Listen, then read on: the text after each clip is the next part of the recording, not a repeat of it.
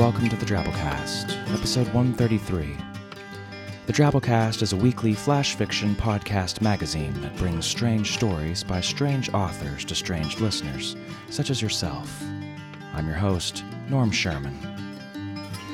Our story this week is a little longer than usual, so we're going to hop right in. But first, something new we're starting that I wanted to throw out there. We're asking all of you artists out there listening right now if you'd be interested in illustrating our weekly episode cover. You might notice that this week's cover is pimped out, and we would expect nothing less from the brilliant, savant like skills of our own Super Animal Megabeast Deathmatch podcast's Bo Kaier. Check out bokaier.com, which just happens to be in our show notes right now, if you need graphic design, web page work, or whatever you name it.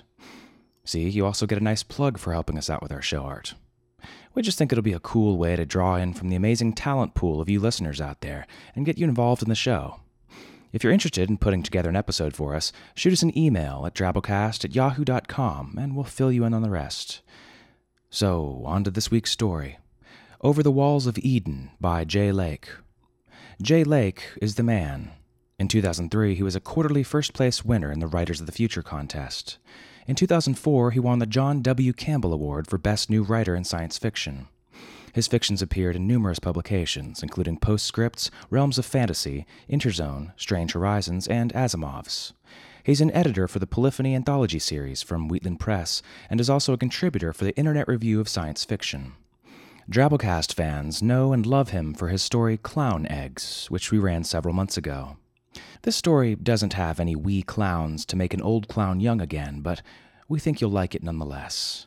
So, without further ado, Over the Walls of Eden by Jay Lake.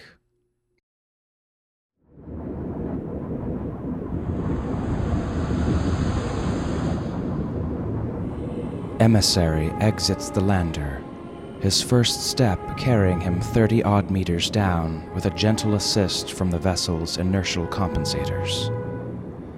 The tail burning descent has brought him down on the southern temperate massif, Carthage's climactically idyllic plateau, originally marked for human settlement.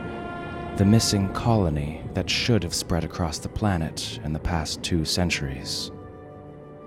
The day star, Ninelil, floods the world with a lambent, westering light that captures his breath. Green fields stretch away like a hand rendered image of bucolic paradise. Large deciduous trees line the meadows, snow capped peaks loom in the blue distance. The view lacks only for scattered sheep and a picturesque stone bothy.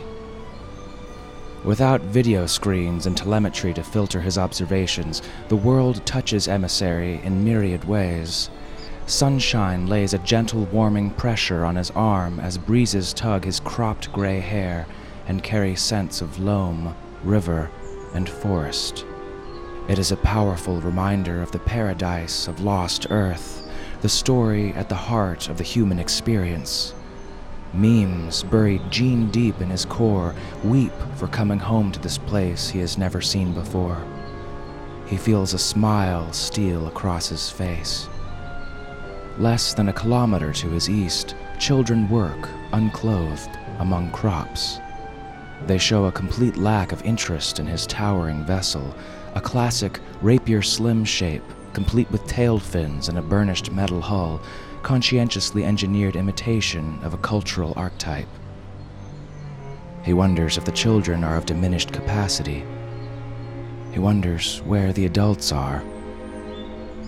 With a sigh and a smile, Emissary rapidly covers ground to approach the children, arms at his side and hands open.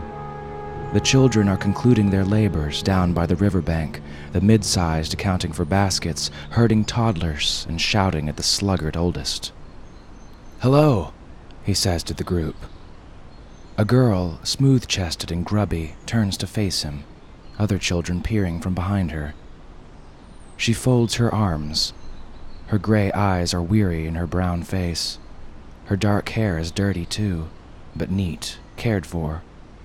A pale flower wilts, plaited into one lock. Her lips part, pause, leave him balanced on the edge of the moment. No, she finally says. No?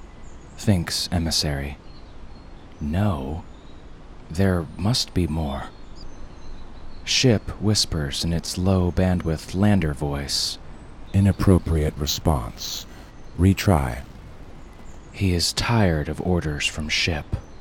But Ship is right, as usual. No what? Emissary says. You are not. She turns, fists on her hips, and favors him with her back. Around her, the other children turn away as well. Not what? Children are children. This one is well fed, but not overfed, with a taut, muscular grace. Trying again, he calls to her prominent shoulder blades. Where are the adults? She glances over the curve of her shoulder, eyes flashing in the last red light of the day. Emissary is suddenly absorbed by her transfiguration into beauty, as she says, Then who created thee, lamenting, learn when who can uncreate thee, thou shalt know. What? Ship's orbital voice kicks in after transmission lag. Paradise Lost. Book 5. John Milton, 1667, Anno Domini. For once, Emissary is glad that Ship is smarter than he.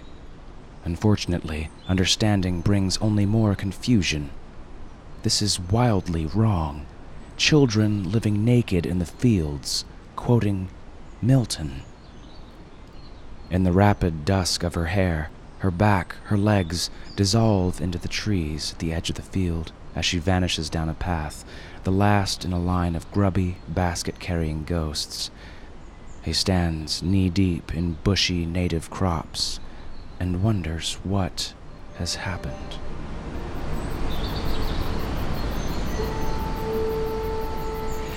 Memory, says a man in the dark.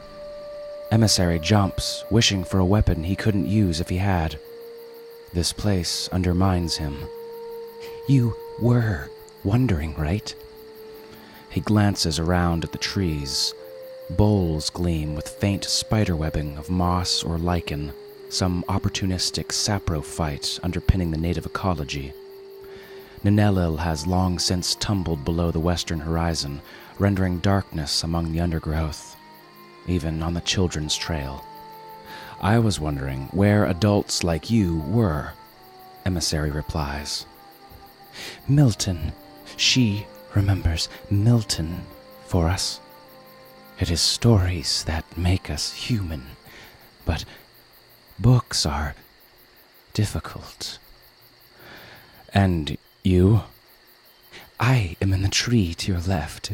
Join me. It is comfortable. Emissary drags his fingertips across the bole of the tree, considering the climb. Up close, it becomes alien, bark nubbed with clusters of tiny mouths.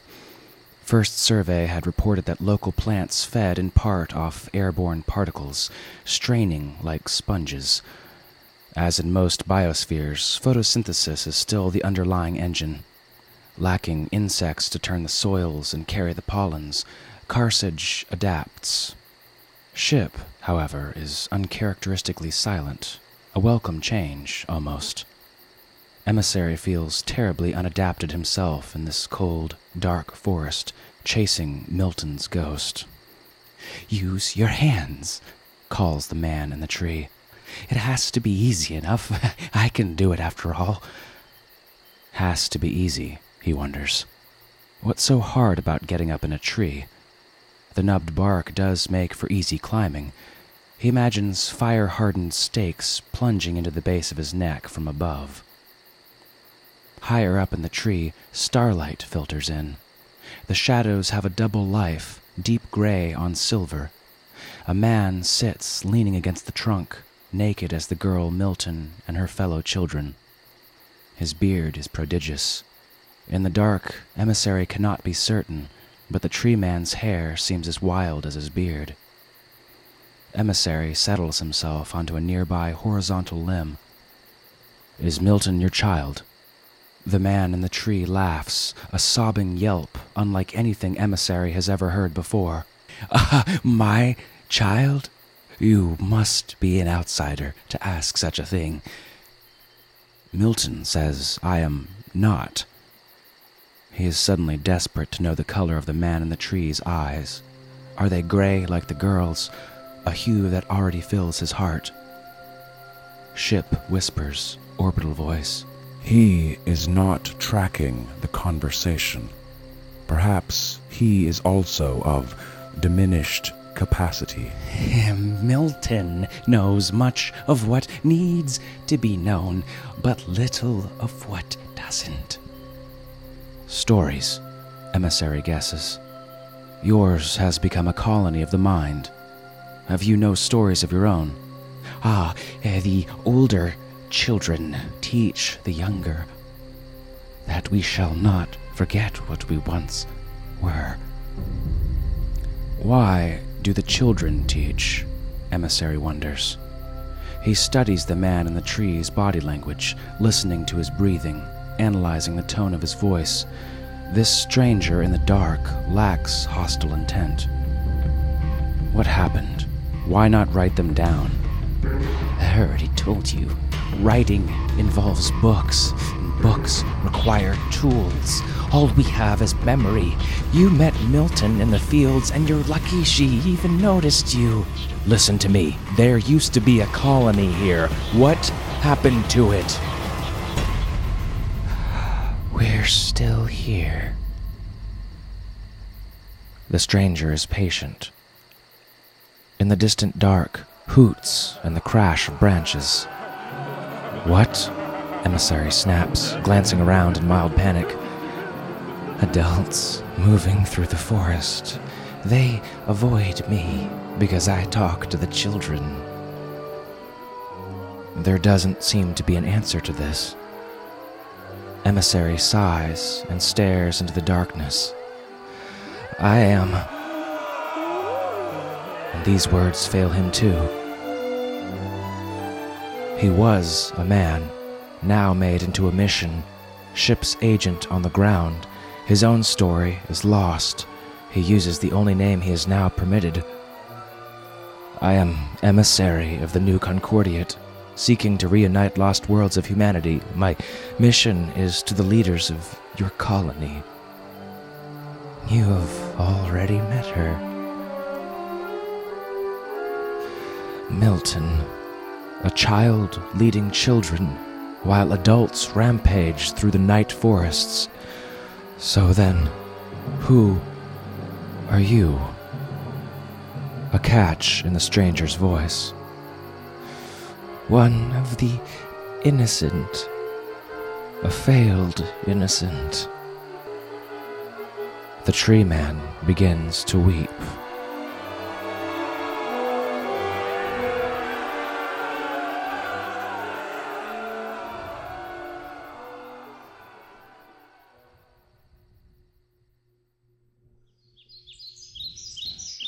Morning finds Emissary in the tree, alone. He has trouble pulling himself away from the bole. During the night, the nubs have tried to eat his cloak, ingesting it in a hundred small twists. There is no sign of the innocent man. He drops to the ground, stumbling, then follows the children's trail in the daylight. There is no stealth or subterfuge. It runs straight through the trees to a clearing by a riverbank beach. Today, the children splash in the water. He does not see yesterday's baskets. Milton sits on an old log, back to the forest, watching the swimming party. Emissary walks slowly toward her. Milton. She looks toward him. I heard you talking to Wolf last night. The innocent man? He remembered Wolf for us when he was younger. Most lose speech when innocence finds them, but he's trapped in the change. He remembers the things he can no longer do. He helps us where he can, but we pain him. Suddenly, Ship whispers. I have analyzed the implications of last night's encounter. There is a serious threat to your safety You should leave. I will prepare the lander. Emissary ignores ship. This far from the lander, this close to Milton, it is easier to do so. He feels a surge of triumph in his minor rebellion. And who remembers Wolf now? She whistles a complex five note warble. A young boy splashes out of the river and runs towards them.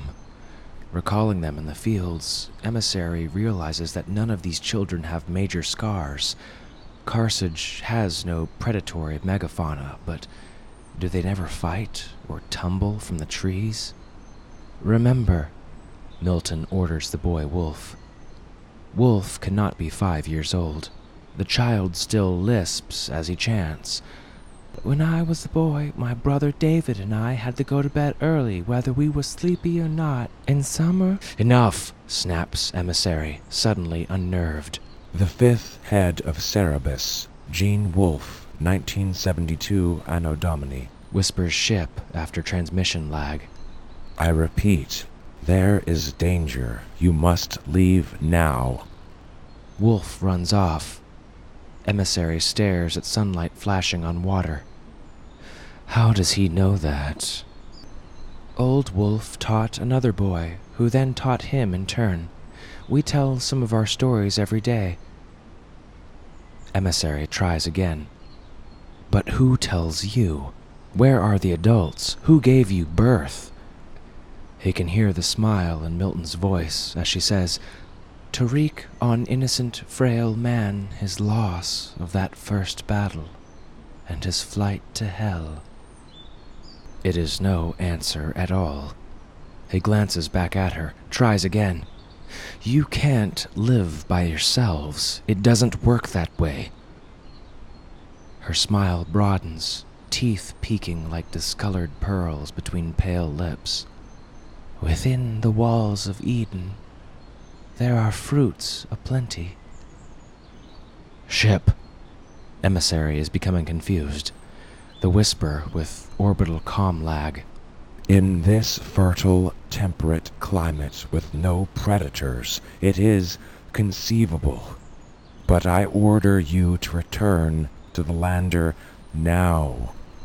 I won't. You can't. Aloud again. In Milton's company, he cares less and less about ship. You aren't, Milton says, deepening his confusion. Emissary is flooded with sudden anger that he had to come here, find these children, uncover their private paradise. He knows his presence marks their end, in one fashion or another. The adults might be innocent, hiding in the woods, but these children have no fear, do not starve.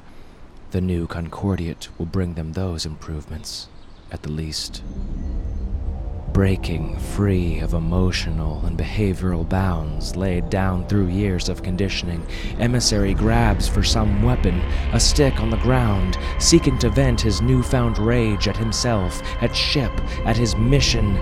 His hands spasm, claw like a drunk at a wine bottle. The stick eludes him, as if made of rubber. Anger and humiliation collide inside his carefully balanced mind. Milton laughs as he flees into the forest.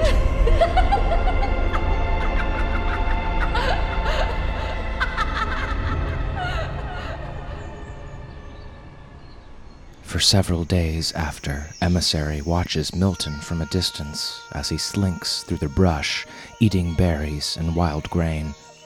Sometimes he thinks she smiles at him.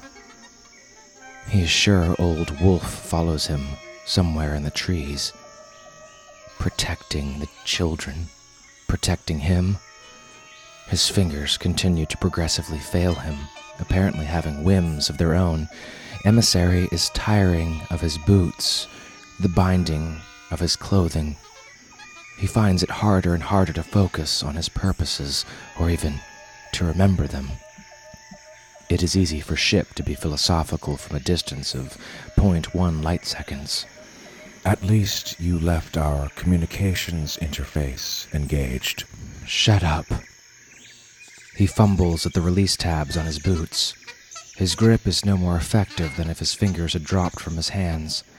Milton's laughter continues to haunt him.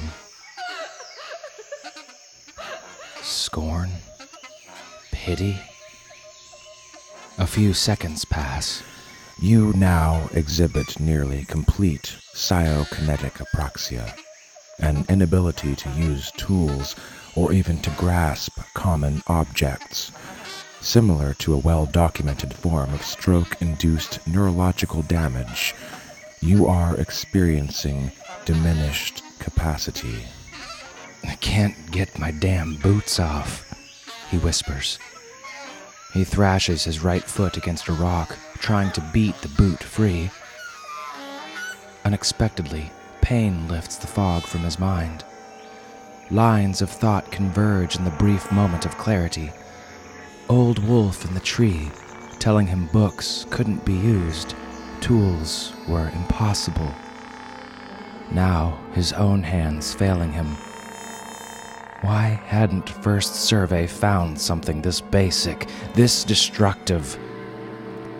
The children working the fields while adults, innocent preverbal animals, prowl the wilderness, except for a tortured few, like Old Wolf caught in the change. He knows with chilling certainty. Ship. Log this. Emissary groans, hitting the rock with his foot again to keep his head clear. Hypothesis. First survey never found this native microbiological because it originally affected only children. When the first generation of colonial children reached pubescence, it shifted to adult stage. It's now infectious to anyone. A lag, brief pops of static in his ear, then First survey made no observation of this effect. Ship sounds almost prim. Survey brought no children. There was no transmission vector to infect them. To hell with First Survey.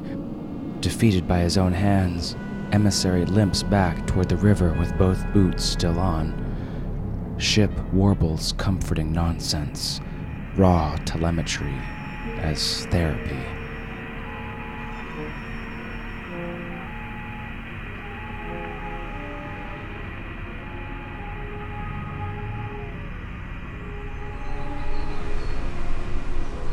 Gate of Eden leads only inward, says Milton as she pulls off his right boot.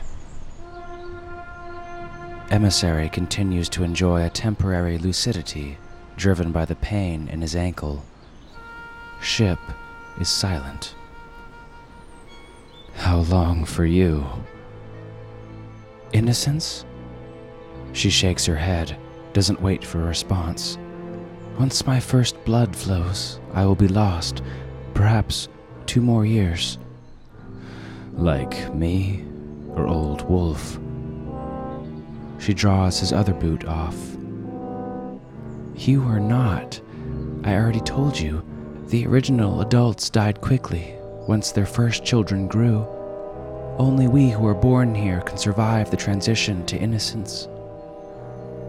That's why you didn't see me because I've only got a little while to live. She smiles again, undressing him as if he were an infant. Once you arrived, you were already finished. The innocence takes you within days, so you didn't matter. Once you came to our camp, it was different. Ship! Emissary bellows, as if the sound of his voice could carry into orbit. Maybe he accidentally disabled the comm interface in his earlier flailings. A few seconds delay. I am here. I will die soon. He hopes for rescue, a distant mechanical miracle, anything. Pause. I tried to warn you. Now it is too late for me to risk helping you. You have already been written off. Your expiration will provide valuable reference data. Ship, he pleads. We are friends.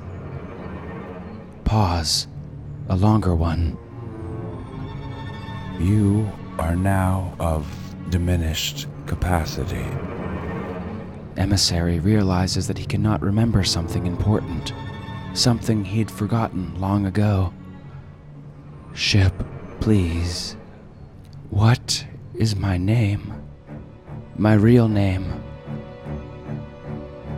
There is no answer. Milton rubs his feet for a while, soothing his pain. He imagines a lifetime running through the woods, rutting with Milton and their mutual adult innocence, leaving infants at this camp or another to be raised by fellow children. That must be how it is for them here, except for freaks like Old Wolf, trapped in the change, and himself, soon to die in that change. Why do you remember the books? He finally asks. She smiles again. O Sun, to tell thee how I hate thy beams, that bring to my remembrance from what state I fell, how glorious once above thy sphere, till pride and worse ambition threw me down. He thinks about that, but the words slip like fish from his mental grasp. It is who you are were. Their colony of the mind. Otherwise, we are not. She shrugs. Like you. She is correct, he realizes. He is not. A man with no name but his mission, and that mission is now lost to him. Emissary tries to remember the words of command that would control the lander, override even ship's awesome intelligence, meant only for use if ship experienced diminished capacity. If he could live long enough to survive the journey, if he could rise upward and take himself home to human worlds and medicine and some greater hope, he suffers from a virus, he weeps, not diminished capacity. He is not a broken thing to be discarded. He hates the people who took away his name, who sent him here to be abandoned by a faithless machine. There is no time left for him. Milton, she has choices. For herself, for the other children, for him. If she returns bearing innocence, they will remember him back in the new Concordiate. Emissary bashes his injured foot against Milton's log, and the temporary clarity of his pain blocked memories cascade. Listen, he whispers. You could have been so much more. In my world, you would have had your own story.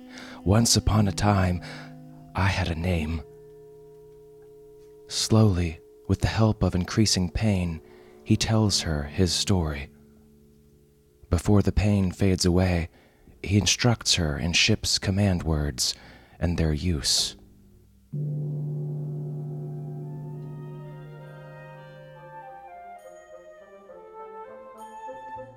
Old Wolf gently holds Emissary as he drools away his life. In the distance, a great stab of fire leaps from the ground, pushing a shining sliver into the morning sky.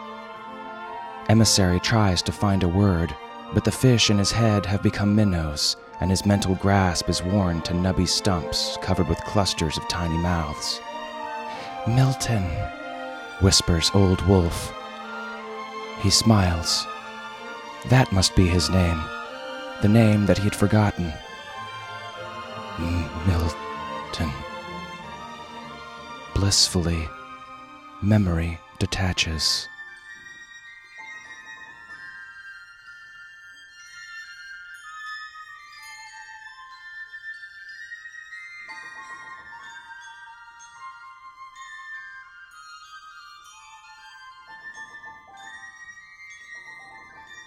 Well, that was our story. Hope you enjoyed it.